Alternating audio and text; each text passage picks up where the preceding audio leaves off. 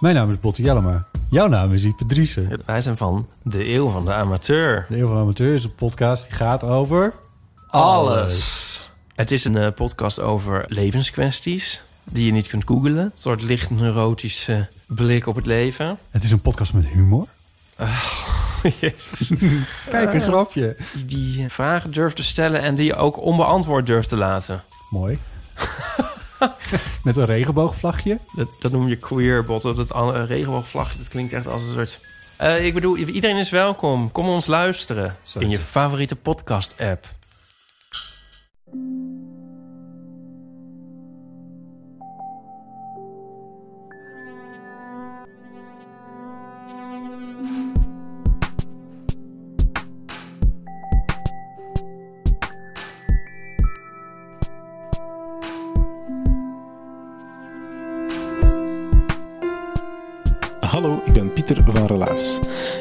In Relaas hoor je waar gebeurde verhalen en die verhalen worden altijd verteld door mensen die ze zelf hebben meegemaakt.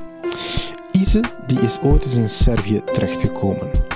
Dat was eigenlijk het resultaat van een soort vreemde Balkansneeuwbal die in België als klein balletje aan het rollen ging en die dan groter werd over vreemde audities heen, liedjeswedstrijden en uiteindelijk terecht kwam in een rolletje waarin ze steeds dieper en dieper verzeild raakte.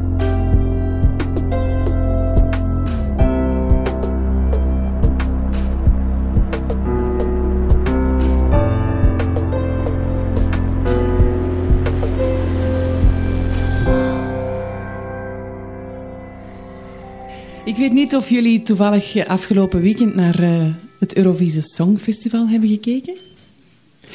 Ik niet. Ik heb nogthans wel iets met eh, Eurosong.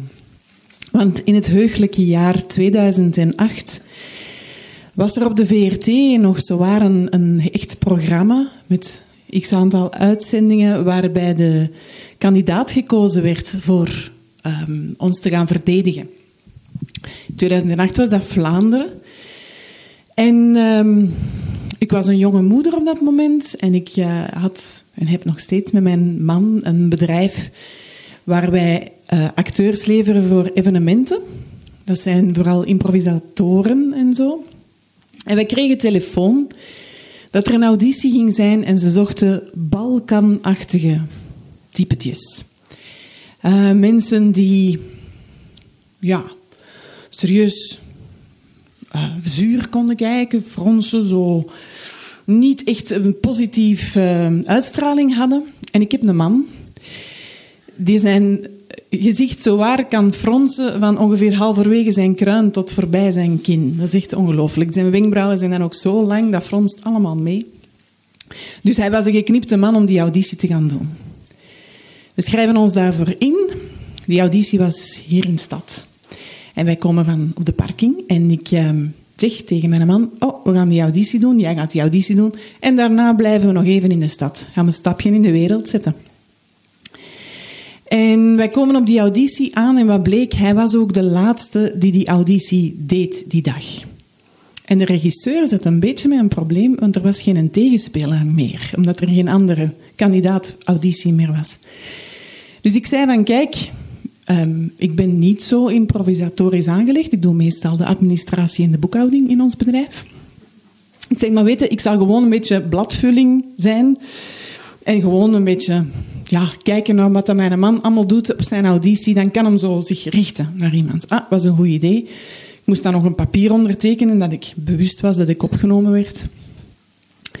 En mijn man deed zijn ding en ik stond daar echt zo naar te kijken van, yeah, right, zal wel. Ik had geen interesse in wat het hem deed. Ik ehm, vond dat allemaal, ja, draaide eens met mijn ogen zo, ja, neerbuigend. En eh, goed, hij heeft zijn ding gedaan en we gaan inderdaad nog eh, gezellig de stad in. Twee weken later krijg ik telefoon van een enthousiaste Maarten van de VRT. Hey Ise, jij bent gekozen voor... Ja, bedankt voor uw reactie, want dat was on- ongeveer de mijne. Ik zeg, oei, ik heb geen auditie gedaan. die Maarten echt helemaal even van zijn melk. Van, ja, dat kan niet ik heb mij hier vergist. Of, we, hebben twee dames gekozen, want wat is nu het opzet? De eh, Eurosong ging toen doorgaan in Servië. En wat was nu het plan? Er zouden twee dames uit Servië komen als afgevaardigden uit Servië om de kandidaten voor België te screenen. Dus ze hadden mij gekozen samen met iemand anders, Kim. Wij zouden de rol van Milena en Miliana gaan vertolken. En wat is de bedoeling? Ja, hetgeen wat ik dus deed op de auditie, geen interesse, neerbuigend, zuur kijken, zeer arrogant, allez, whatever. Ik vond dat wel grappig. En ik dacht, als je de rol dan toch al hebt zonder auditie te doen, kun je misschien beter de bal maar binnenkoppen. Dus ik heb gezegd, weet je wat, als jullie mij goed vinden, ik ga die rol doen. Dat begon dan, ja, dat komt in een stroomversnelling. Hè. Dat is met kostuum passen. En uh, het, typetje was um, vrouwen met bondmutsen, bondmantels. Uh, ik had een zweep. We hadden een fles vodka en we keken alleen maar zo. Dat was ongeveer alles wat we moesten doen. De opnames begonnen. Nee, de um, redactie zei: Mannetjes, we gaan dat wel echt serieus doen. Jullie zijn voor iedereen echte Servische dames. We gaan iedereen wijsmaken dat jullie echt vandaar komen. Dus de bedoeling is dat jullie met niemand communiceren, behalve onder elkaar. Dat vond ik een mindere. Want ik ben van nature nogal babbelachtig aangelegd en ook eerder positief. Dus om zo ja, op, tijdens opnames niks te mogen zeggen, uh, dat ging moeilijk worden. Want ook de cameracrew moest daar helemaal in meegaan. En de redactie had een vergadering met de presentator van het programma, Bart Peters. En die leggen uit van er komen dus twee vrouwen uit Servië. En die Servië heeft al foto's gestuurd. Dit zijn die twee dames die gaan komen. En de Bart kijkt naar die foto's en zegt op zijn Bart: Van de die weet ik het niet. Maar van dat ben ik zeker dat het geen service is, want dat is gewoon Ise. Wat de VRT even niet wist, is dat um, de mama en de papa van Bart en mijn mama en papa jarenlang goede vrienden waren. En ik uh, van mijn geboorte daar zeer vaak over de vloer ben gekomen. Vandaar dus gewoon Ise. Tot zover um, het verrassingseffect voor de crew. Waarmee mijn probleem opgelost was, want ik kon gewoon babbelen. De opnames begonnen. Kandidaten toen waren zo Brahim, Sandrine, Ishtar, de Paranoiacs. Um, ja, voordat je het weet, word je in die wereld gesmeten van film. Hè? Je hoort bij een cameracrew, uh, je wordt een beetje geswanjeerd. Dat is allemaal wel low budget en plezant. En wij moesten echt alleen maar zuur kijken, met de zweepslagen, de fles vodka aan onze lippen zetten. Um, dus we deden zo verschillende kandidaten. De scenario's waren eigenlijk altijd ja, van de pot gerukt. Crazy. De, die kandidaten werden zo gevolgd een dag en wij moesten dan gewoon meelopen en dus ja, onze afkeuring laten blijken. Op een gegeven moment was er een um, opnamedag met Tanja Dexters, die net in opspraak was gekomen in de media omdat ze had staan tongzoenen met Anne van Elzen. En ik kom, ik weet niet of je het nog herinnert, dat is tien jaar geleden. Ik kom s'morgens aan op de set en de cameraman loopt naar mij en zegt: Easy, easy, ga gaan kussen met Tanja Dexters. En ik zeg: Pardon? Ga ik kussen met Tanja Dexters? Ja, ja, want je weet, met Anne van Elzen staat in het scenario, is serieus. En de regisseur: Ja, jij gaat kussen, we gaan dat nadoen. Ik zeg, ho, wil ik dat? Dus ik wou daar toch even met mijn man overleggen, omdat we misschien niet tof vonden dat de vrouw staat te kussen met Tanja Dexters voor de camera. Voor, ja. Dus ik bel naar mijn man, die volgens zijn voicemail niet bereikbaar was. Toen dacht ik van, kijk, ik sta hier misschien aan uh, het begin van mijn wereldcarrière televisie op de VRT dan toch. Um, ik moet misschien eens met een manager overleggen. Ik ken maar één manager uit diezelfde familie Peters. Zijn de broer van Bart, zijn de manager van Bart. Dus ik bel naar Stijn. En ik zeg, Stijn, dat is de situatie. Wat vind jij? Doe ik dit of doe ik dit niet? En die zegt, op zijn Stijns dan, dat is heel typisch in die familie. Ise, kussen mag, maar niet met de tong. Voilà, de manager had het gezegd. Ja, voor wie wil gaan zoeken of daar nog beeldmateriaal van bestaat. Ik heb wel degelijk gekust met Tanja Dexters. Ehm, de reactie van eh, de VRT op de opnames was ongelooflijk positief. Die waren zeer content met hoe dat wij dat deden, met dat concept. En voor alle duidelijkheid, het publiek moest wel blijven geloven dat wij echte waren. En het ging dus een stapje verder, want de redactie zei... Mannetjes, zie je dat zitten? Om mee te doen met de live shows. Dus niet alleen in de filmpjes voor te komen, maar gewoon aanwezig te zijn. Met een Bart op podium. Maar wij zaten ondertussen dan zo'n beetje in ja, ongelofelijke sfeer van... Yeah, goed bezig. Dus wij zeggen, tuurlijk doen wij dat. Even wat regelen met de familie, want plots ben je een jonge mama die ook werkt en die ook nog eens op tv komt op zondag. En ik moest zelf zo een vliegtuig boeken om mijn gezin achterna te reizen op skivakantie. Dat overnachten in Zaventem, want ja, je wacht dan toch al bij de VRT in Brussel. Ehm, die opnames waren dus bezig de uitzendingen beginnen.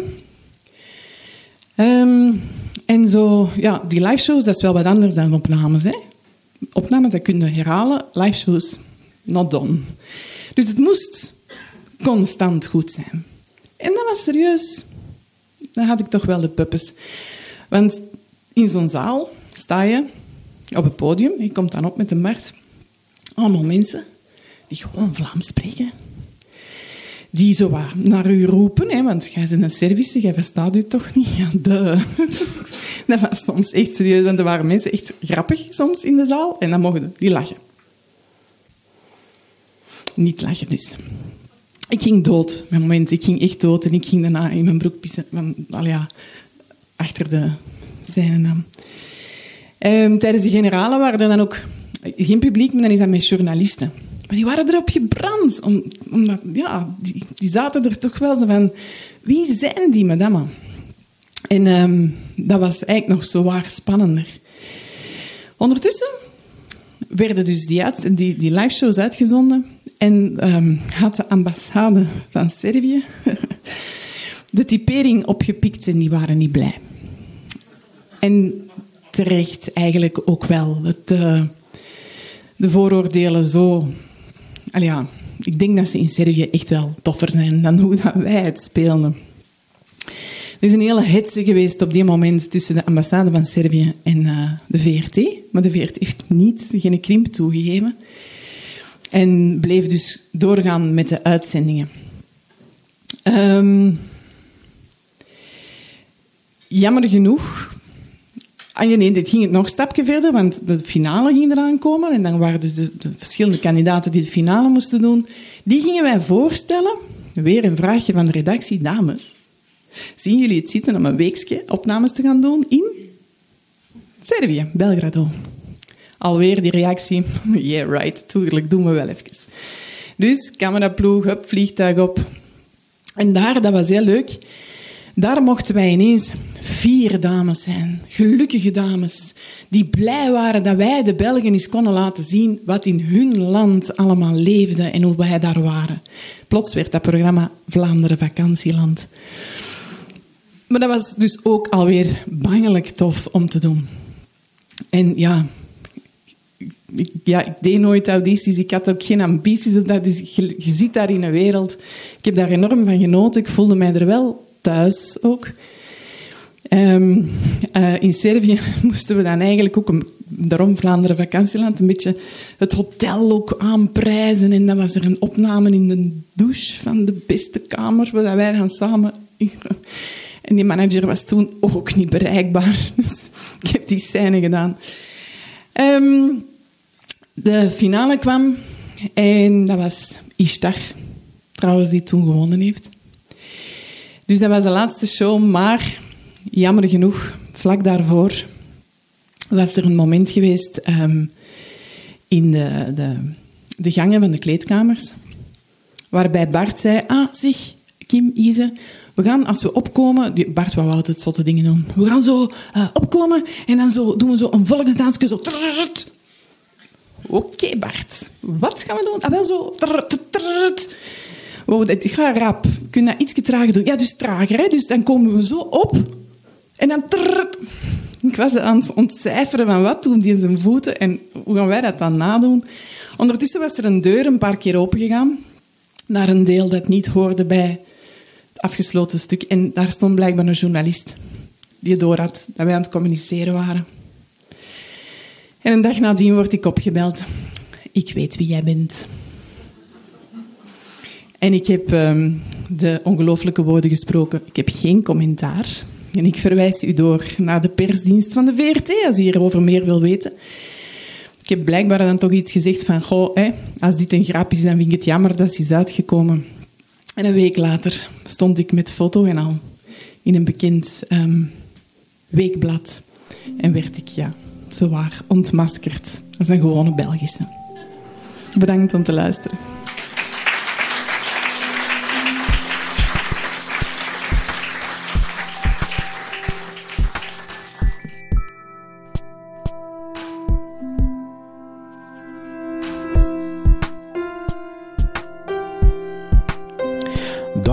Van Ise. Ze vertelde het in Antwerpen in een hopzak.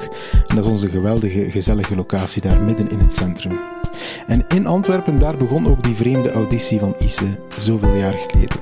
Ik heb nog eens zitten zoeken naar die bewuste kus met Tanja Dexters online. Maar ik denk dat het internet in dit geval alles wel vergeten is. Dus mocht je het nog eh, staan hebben, of je vindt het zelf terug, of je hebt het ergens in een archief staan, stuur het ons gerust door, die bewuste kus tussen Ise en Tanja Dexters. Wij delen het dan wel graag op onze Facebook. En wij, dat is eigenlijk Stefan die dat gaat doen. Stefan is een van onze vele vrijwilligers die Relaas meemaakt. Wij zijn een podcast, wij zijn een vertelavond, maar uiteraard bestaan wij ook online op Facebook, Twitter, Instagram, YouTube.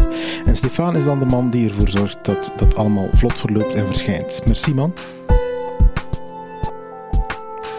Relaas bestaat dankzij de gewaardeerde steun van de Vlaamse overheid en van de stad Gent. Maar we krijgen ook hulp van Chase, we krijgen hulp van een hopzak, van Pulp Deluxe, Huset en van Urgent FM. En ook jij kan ons helpen door dit verhaal door te sturen naar iemand aan wie je moest denken toen je het verhaal beluisterde. Wie is jouw Balkan-connectie? Stuur het op naar die persoon. De firma dankt u.